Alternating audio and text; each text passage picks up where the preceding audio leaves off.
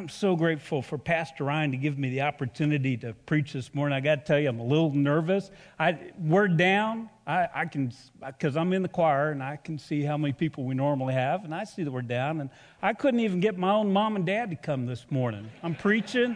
I was, I called them and said, "Hey, I'm really excited. I'm preaching at my church." And they, my mom called me Friday.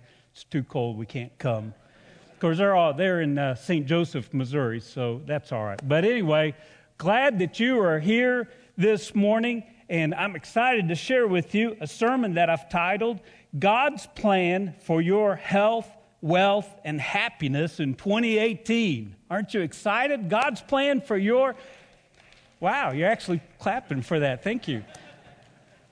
I told Pastor Ryan, by the way, I'm a preacher's kid. There's a lot more that Russ could have said. Uh, I've been around a ton of preachers in my life. And let me just say how much I love our pastor. I really do. I haven't sat under a pastor since seminary. And having been a pastor out of all of the, uh, and Cindy can tell you, we visited a lot of churches before we came here. And uh, largely, it's, it's always the pastor, many, many times. And I just love Pastor Ryan and his heart and his gentleness and his humility, and uh, just been a really good friend uh, to me through all of this. So I love Pastor Ryan, but I told him last Sunday, I said, don't worry about anything. I got it covered. I'm going to preach on prosperity. I'm just going to promise them that God's going to bless them over and over. In the new year, it's going to be great. I even have the smile to go with it. Come on, you know who I'm talking about, right? Yeah, yeah. Yeah, well, he, he gave me this that he wanted me to read this morning. It's a disclaimer. the views and opinions expressed in this sermon are those of the guest preacher and do not necessarily reflect the official policy or position of Fellowship of Wildwood or its pastor. No, I'm just joking. He didn't give that to me. I'm just kidding with you. But I'm not joking about God's plans for the new year. And oh, He has got good and glorious plans for us. And, and, I want to share with you, this is one of my favorite verses. I don't know if they'll ever invite me to come back, right? So I wanted to share one of my absolute favorite verses, and it's Jeremiah 29 11. Jeremiah 29 11, where the Bible says, For I know the plans I have for you, declares the Lord, or the Lord's declaration. Plans for your welfare, or uh, some translations use the word prosperity, and there it is. That's, that's where everybody, the flags go up and say, wait a minute. Plans for your welfare and not for evil, not for destruction, and to give you a future and a hope. And that is my favorite part. And you need to pray for me that I get everything in so we can get to the best part at the end of this, all right? To give you a future and a hope. And this poor verse, this poor verse has, has been abused, no doubt. It has been abused by those who preach a, what we would call a prosperity gospel, which means, hey, if you'll just believe, you know, if you'll say this uh, little prayer and believe in Jesus, uh, God's going to bless you. He's going to take care of everything in your life. Uh, he'll cure you and, and He's going to bless you. Most of all, when we hear the word prosperity, what do we think of? Money. He's just going to, man, you're going to win the Powerball this week. Yes, amen, because God's going to prosper you. You don't play Powerball, do you? Anyway, forget that. But, but that's what we think of. So, yes, this verse has definitely been abused, but but sadly, it also gets rejected sometimes because then, you know, some, some of the conservative ministers are like, I don't want to touch that, you know, because I don't want to get into the whole prosperity. And I, here's, here's what pastors are afraid of I don't want to promise you something that I don't know if God's going to come through on this. I mean, there's a fear there. You know, I, I even pastors, I know you're going to find this hard to believe, pastors have doubts sometimes and they stand up here and say, you know, well, this is what God's word says. And in their mind, they're thinking, I don't know. I don't know if this is really true or not. Well, I want to tell you this verse. Man, this verse is the, this verse is the inspired word of God, and it is true, and it has been so true in my life. I I can tell you my story. If you knew all of my story, you really would be amazed that wow, they let him up there to preach. if you knew it. I, Seven years ago, I was married for 18 years, and I went through a devastating divorce. And it was devastating. And I, uh, it, it, absolutely the most painful thing that I've ever been through in my whole life. And, uh, and I was pastor of a church at the time. Just scared me to death. I'm losing everything, you know. And I, boy, did I cry out to God, God, what in the world? What is going on? This is my plan for my life. I promise you that. I was born in a preacher's kid in a great home. This is not my plan. Uh, but, but sometimes those things happen in life that, that are just out of your control, you know. So, so I, I made it through that. And, and this verse, boy, this verse was a foundation for me. You know, I trust you, God. You've got plans for my life. You, you created me. You, you brought me here. So I'm just going to trust you with that. And so everything's going okay, and we're, we're surviving. And then two years ago, two years ago, I go in for my annual checkup at my family doctor, right?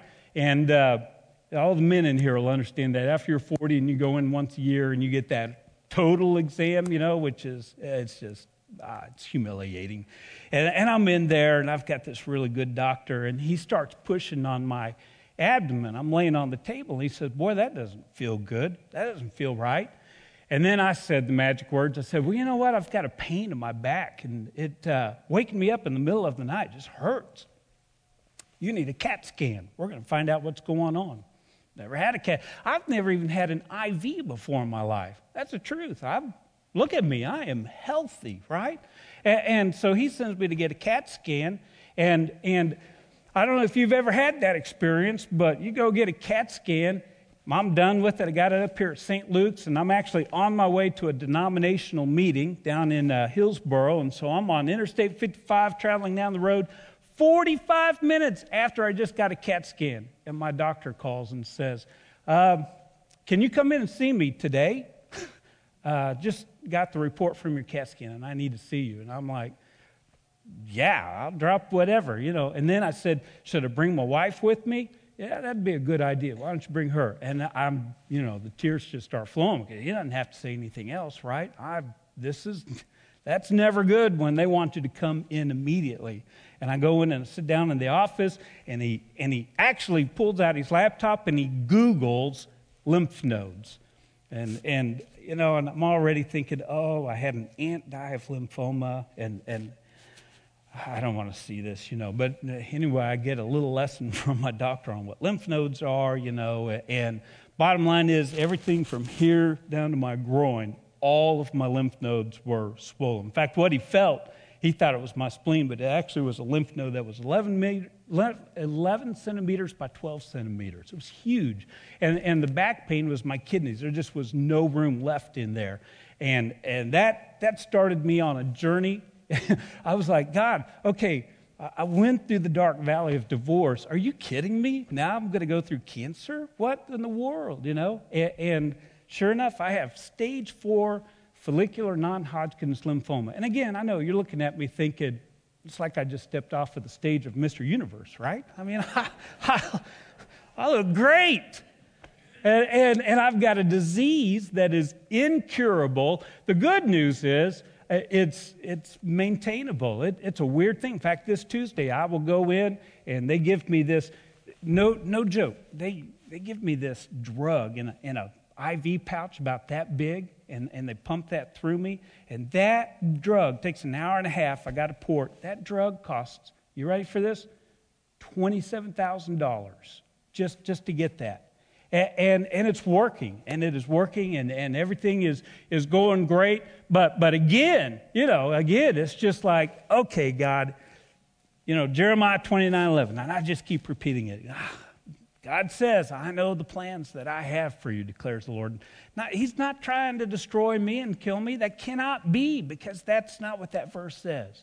To give me uh, welfare, to give me a future and a hope. And so I want to explain this verse to you this morning. I want to help you to understand the hope that I have. Uh, and I couldn't stand here today if I didn't believe what this verse teaches and the hope that I have found in Jesus Christ. And I want to share that with you. So because I know, I know as a pastor, there, there is hurt and struggle, there is pain on every, I used to say every pew. We don't have pews now, do we? On every chair in here, right? There, it's a hard life. And we're entering into 2018, and maybe you've got a lot of doubts and concerns and things going on in your family or your finances or your health. And, and you need some hope. And that's what I want to share with you this morning. So, the reason this verse gets abused is because they take it out of uh, context. That's the issue. And so, we need to look at the context. We need to read uh, the, the passage, the verses beginning before that in Jeremiah 29 and verse 1. And I've got the uh, verse on, on the screen for you so you can follow along. It says in verse 1 These are the words of the letter that Jeremiah the prophet sent from Jerusalem to the surviving elders of the exiles, and to the priests and the prophets and all the people whom Nebuchadnezzar had taken into exile from Jerusalem to Babylon. This, is, this was after King Jeconiah and the queen mother, the eunuchs, the officials of Judah and Jerusalem, the craftsmen, and all the metal workers had departed from Jerusalem. So you, you remember this from studying your Bibles. You know how God had warned Israel over and over again turn from the idols, worship the one true God. He sent them prophets. He, he, he gave them good kings, and they just, they continued to live in disobedience. And finally, somewhere around 597 BC, God says, All right, this is my plan. I, am going to let Nebuchadnezzar, remember that name? That's such a cool name. Nebuchadnezzar is going to come in from Babylon and he's going to destroy, he's going to conquer Israel and Judah, and he's going to carry off all of my people into exile. And that's God's plan. That's God's plan. In fact, you'll notice later on that uh, God says that He is the one that did that. And so this is the situation. They are in exile, and Jeremiah, who is a prophet of God, he is in Jerusalem and he's writing a letter. By the way, Paul didn't invent the epistles. Jeremiah was doing this in the Old Testament. He writes a letter and sends it to those who are in exile. Uh, let's continue in verse 3. The letter was sent by the hand of Elasah, the son of uh, Shaphan and Gemariah, I'm, I'm from the country, I don't know how to say that. The son of Hilkiah, whom Zedekiah, king of Judah, sent to Babylon, to Nebuchadnezzar, king of Babylon. And then verse 4 And thus says the Lord of hosts, the God of Israel, to all the exiles whom, look at that, I have sent into exile from Jerusalem to Babylon. Yeah, he used Nebuchadnezzar, but it was God that sent them into exile. I know the plans I have for you. Wait a minute. You you're sending your own people out of the promised land. I mean, this is the land that you had promised Abraham forever and ever. And God is the one who, who sends them out. And then he tells them in verse 5 build houses and live in them, and plant gardens and eat their produce. You know what he's telling them? I'm sending you out of the country, uh, out of the promised land, and you're going to be in Babylon, of all places, wicked Babylon. Read about it in Revelation. Babylon is, is nowhere good. And, and God says, you know what, while you're there, I want you to settle in, build some houses. Uh, have, families. Look at verse 6. Take wives and have sons and daughters, and take wives for your sons, and give your daughters in marriage, that they may bear sons and daughters, multiply there, and do not decrease. By the way, here's a little interesting, I, I don't know if this has anything to do with my message, but this is really cool Bible uh, knowledge, okay? Think about how, how in, the garden, uh, in the Garden of Eden that God gave Adam and Eve, it was all there. They could eat off of anything they wanted to. And then when they sinned, what happened? Now you're going to have to go out and work among the thorns, the briars, and the thistles. It's going to be hard. It, it, it's not going to be a fun life. Remember that? Remember how he led the children of Israel from, from uh, Egypt into the promised land, into Canaan, when it went in and they, and they conquered them, do you realize that they moved into houses that were already there and they ate off of gardens that had already been planted? It was all provided for them. And now they're going to Babylon.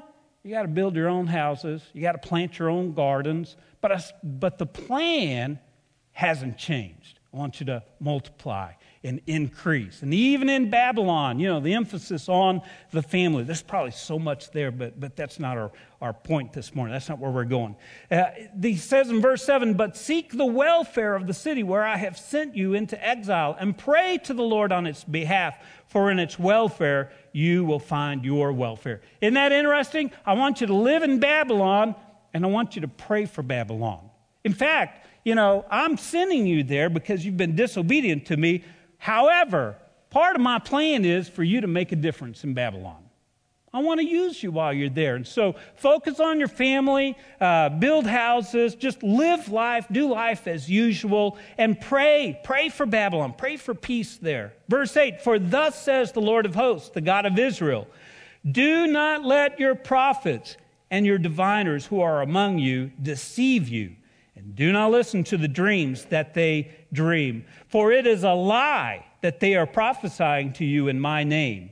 I did not send them, declares the Lord. Now, what you need to know, and we won't take the time to go back and look at it, but is in, in chapter 28, in the previous chapter, there's a man named Hananiah who says that he's a prophet of God. And see, Hananiah has been preaching to the exiles, oh, this is just going to be a couple of years. We're just going to be in Babylon for a couple of years, and then God's going to conquer Nebuchadnezzar, and we're all going back home. And Jeremiah, who's a true prophet, says, no, that don't listen to him because he, he is not telling you the truth from God. It's not going to be two years. Look at what Jeremiah says in verse 10. For thus says the Lord, when 70 years are completed for Babylon, I will visit you, and I will fulfill to you my promise and bring you back to this place. That was, that was an unpopular message, okay? And sometimes Sometimes God gives preachers unpopular messages to preach, and people don't want to hear it. You, are you telling me that we are moving out of Israel, out of the promised land, we're going to live in Babylon for 70 years? Come on, let's be serious this morning. Some of those people are thinking, I'm not going to be alive, I'll miss it. I, am going to miss the whole going back. What? Why 70 years? How, how in the world? And then God says in verse 11, For I know the plans I have for you. It's all part of the plan. What does that mean for us today? By the way, this, that verse, verse 11, that does apply to your life today, to my life. You know why? Because, friends, we are exiles. Listen to me. This world is not our home. This isn't our home. I, we live in the United States of America, wonderful country. We ought to be just like them. Pray, pray for America, and, and, live godly lives while we're here. But the United States of America is not God's plan, not His eternal plan, not for all of eternity. It's not this country.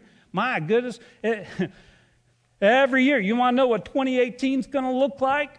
We, America, I think at one time, you know, some churches, some Christians thought that we were the New Jerusalem, right? And yet, as we go along, we're looking more and more like the next Babylon. You know that. You understand that. The, the morality is missing, and we're, we're, living, we're living in a country that is full of wickedness.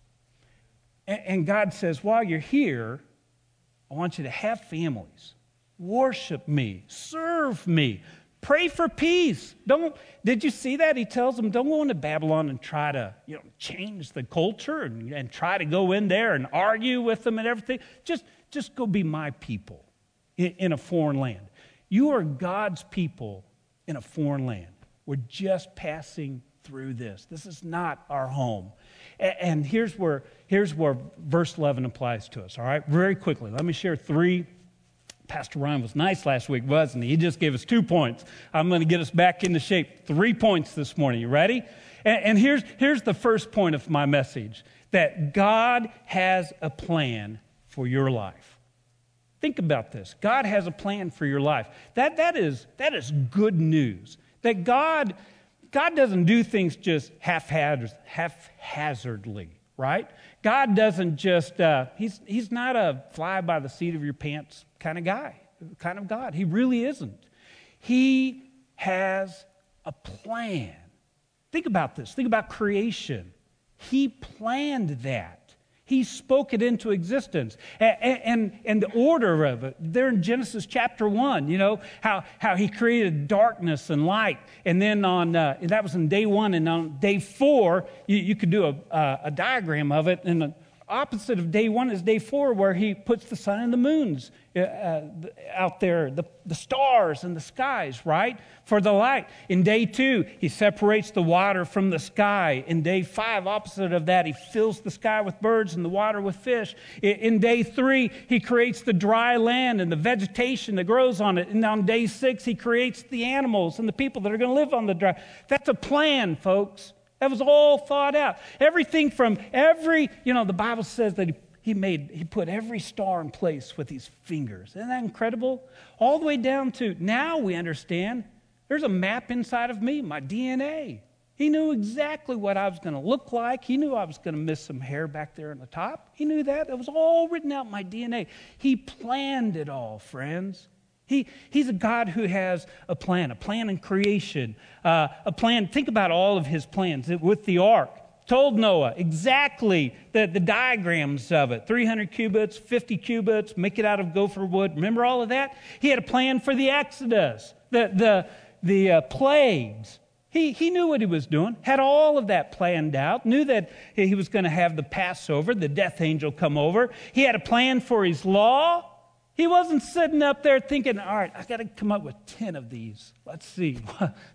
you know, there's a reason why the first commandment is, Thou shalt have no other gods before me. Put that commandment first, the other nine just fall into place, you know? It, it's all thought out. He's a God who plans. He had a plan for the tabernacle. You can read about that in Exodus 25. I mean, he, it was detailed plans about the tabernacle and the temple and the, the Holy of Holies. He had a plan for the exiles. That's the, the verses we're looking at. Uh, build houses, and, and I, I'm not finished with you. I have a plan for you. He had a plan for Jesus. Isn't that a great verse in Galatians 4, verse 4? But when the fullness of time had come, in God's timing, according to his plan, God sent forth his son, born of woman, born under the law, to redeem those who are under the law so that we might receive adoption as sons. He planned that. He, he planned to have Mary, the Virgin Mary, the one who carried Jesus. He, he planned his, his life. He planned our salvation.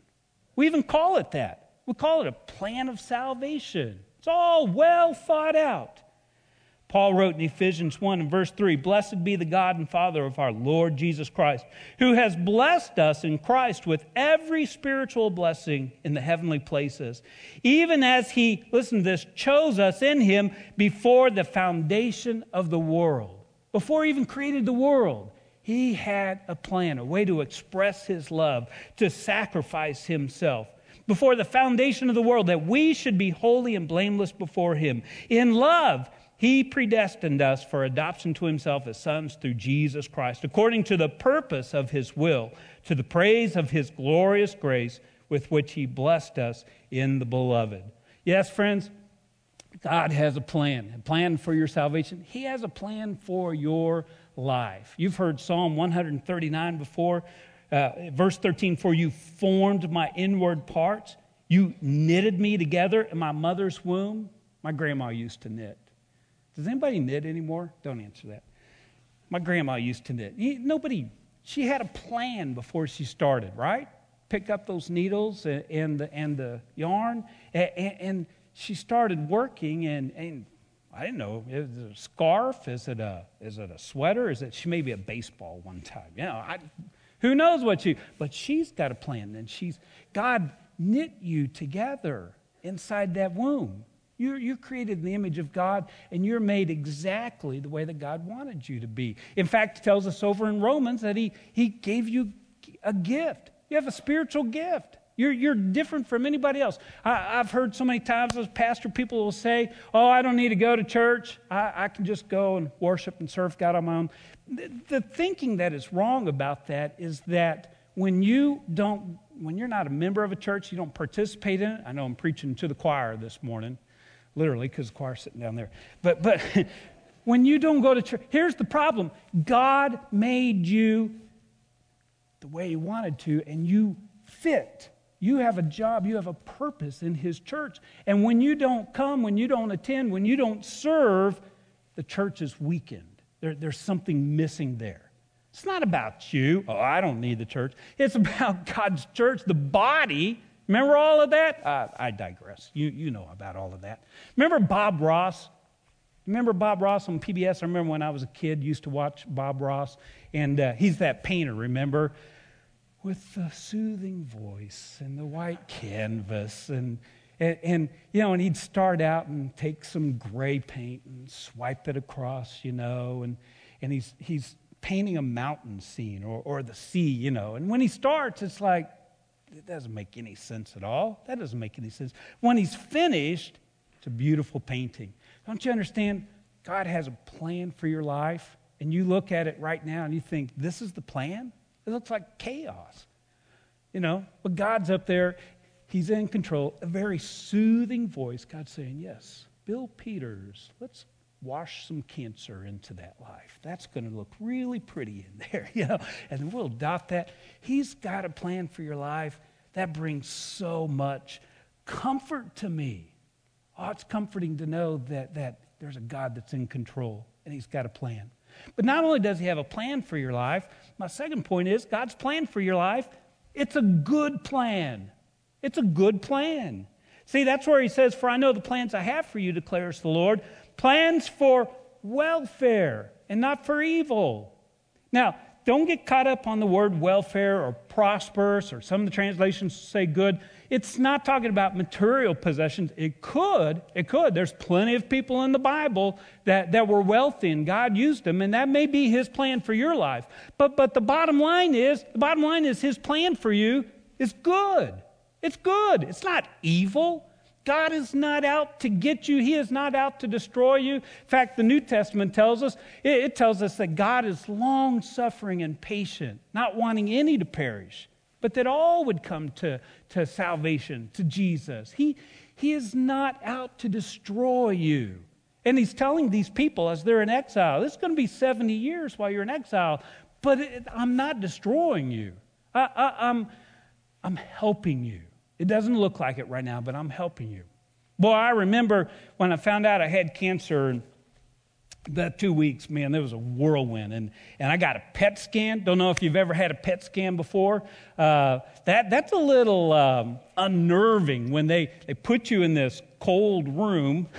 They're always cold. They put you in this cold room and, and, they give you an IV and hook up the IV. No, no joke. And the stuff they pull out, it, has got one of those. Um, uh, what's the nuclear signs on it or whatever, you know. Uh, what's the word I'm looking for? Yeah, yeah, hazardous.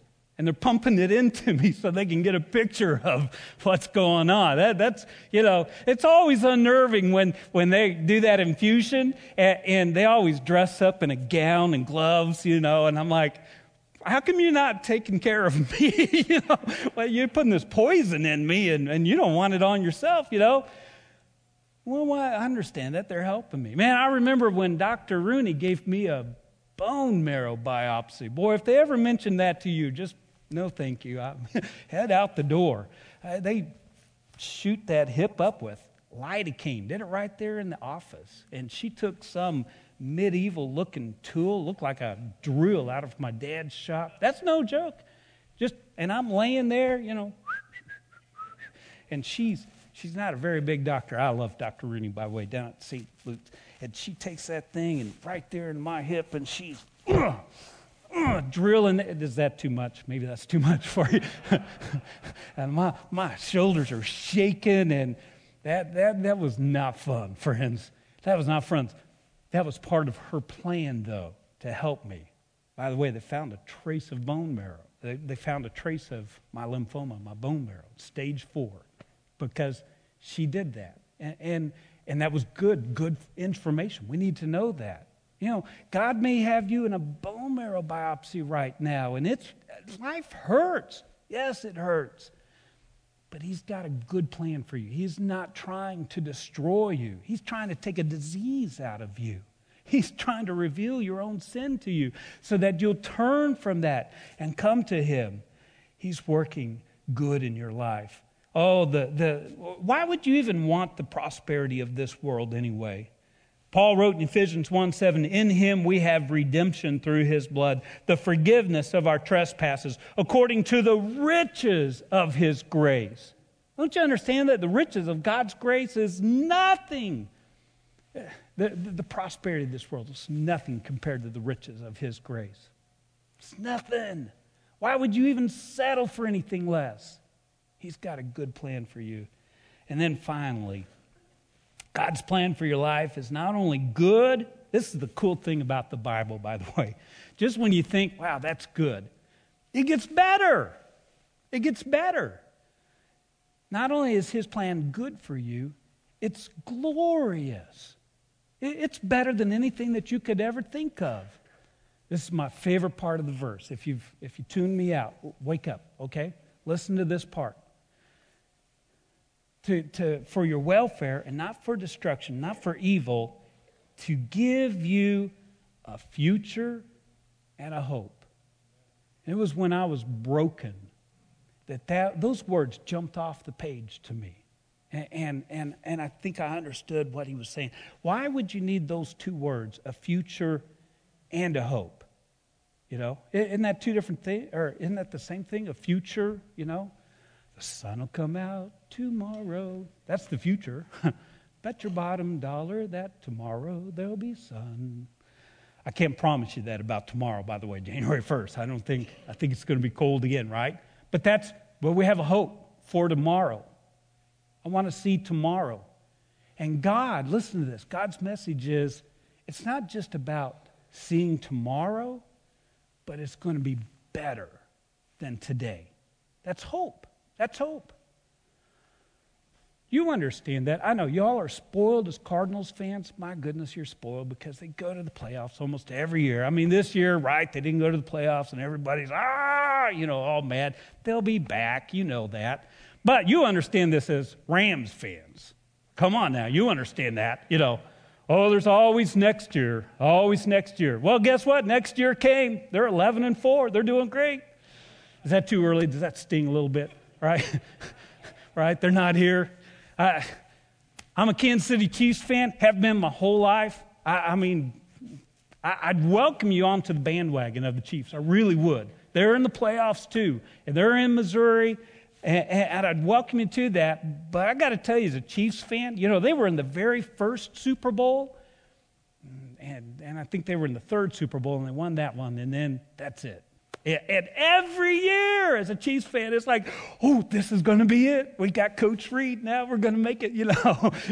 oh, oh, oh, you know, we, we got Pat Mahomes. He's going to he's gonna be the quarterback today. That's the future. I'm telling you, it's going to come. We're going to win the Super and it's deflated. Oh, every year. They never make it. They don't go to the Super Bowl. They're not going to go this year, you know. But, but we, did, we always say, well, there's a future. There's next year. There's next year. Do you know how sad it is to live life with, with you know, cancer and divorce and, and uh, financial troubles, all of these problems in life? Do you know how sad it is to live through this life and say, well, maybe it'll get better next year? And that's our only hope? That's not the hope. He gives us a future and a hope. You know what that means? There is next season. But guess what? Because of God, we're going to win the Super Bowl. We're champions. We are going to be victorious. I know the plans I have for you, says God, not for your destruction, it's for to, to prosper you, for welfare, to give you a future and a hope. It is going to be better. How many times I've been at a funeral, I've heard people say, well, they've gone to a better place. No, they haven't. No, they haven't. If they're Christians, they've gone to the best place not a better place. Heaven's the best place. Do you know why it's the best place? Because Jesus is there. Because Jesus is there. You ever thought about that? That, that the truth is, anywhere Jesus is, is heaven. Do you know that? Do you know that about the president? Air Force One. He flew into St. Louis here not long ago on Air Force One. I'm very jealous. Valerie got to go see it. Yeah, he flew in on Air Force One, but you do realize that any plane that the president gets on, he could get on a little Piper plane, and that plane is called Air Force One. It's not the plane, it's the president. wherever He is. It's not the streets of gold and the pearly gates and the crystal. See, that's not heaven. Jesus makes it heaven. Jesus makes it heaven. And, and, and, oh, one of my other favorite verses, I'll preach on this one maybe if they ever ask me, come back. But 1 Corinthians 15, 1 Corinthians 15, verse 57, Paul says, But thanks be to God who gives us the victory through our Lord Jesus Christ. It's the only way, it's through Jesus. And God says, I know the plans I have for you. He was telling that to people in exile. And he was saying, You're going to be there for 70 years. But, but you just, you, you can't even realize how I'm going to send a little baby born in a manger to a virgin. Can you believe that? They couldn't believe it back then either. Uh, and this child's going to grow up and he's going to be different than any other person that's ever lived on this earth. He's never going to sin. He's going to walk on water, do incredible miracles. He's going to teach like no teacher has ever taught on this earth. And then he is going to willingly, not even going to put up a fight, he's going to willingly die on a cross in your place. Because I sent you all to exile. You know why I sent you to exile? Because you deserved it. And the truth is, we all deserve the cross. But, but look, look what he said in that verse to give you a future and a hope. You don't deserve it. We haven't earned a future and a hope. That's grace. Grace gives. And this Jesus Christ that died on the cross for our sins, my friends, he rose from the dead and he lives today. And because of that, no matter what happens in my life, and I, they tell me my cancer is incurable. Guess what? I'm going to die with cancer. Like my dad always says, my doctor wants me to die healthy. That'll sink in this afternoon. You'll get that. But it doesn't matter because I got a God who makes plans. He's got a plan for my life, He has a plan for your life. And it's a good plan. He doesn't want to destroy me, He wants me to live with Him. He's preparing a place for me in heaven. And it is a glorious plan because it's going to be a lot better than this life that we're living right now. Don't hold on to this. Maybe you don't have uh, that hope this morning. And out here, as soon as our service is over, there's a place called the starting line over here in the corner. And, and if you need hope for 2018, if there's something going on in your life and you're just desperate and, and, and you need this, this strength and, and hope that I've been talking about this morning, go out there as soon as this is over. And there'll be good people I know out there, and they will share with you and pray with you and tell you how you can have that kind of a relationship with God, that kind of hope, how you can come to learn about His plan that He has for you. Let's pray. Father, Lord, thank you. Thank you for your scripture. I thank you for the truth that you have a plan for our lives. Thank you for Jesus. Oh, Lord, thank you for the incredible plan that, that there would be a Lamb of God who would come and be slain and his own precious blood shed for our sins, Lord. And then that he would be risen from the dead and live eternally so that we could have and experience eternal life. Lord, I thank you. It's a, it's a tremendous plan. I pray for everyone in here this morning, Lord. Help them not to lose hope. Help them to face tomorrow, to face the new year, Lord. No matter what happens in our life, to know that there's a plan, that there is a God still on the throne, and He is, he is working. You are working for our good, and you're going to share a glorious future with us. Thank you, God. I thank you, and I pray all of this in Jesus' name. Amen.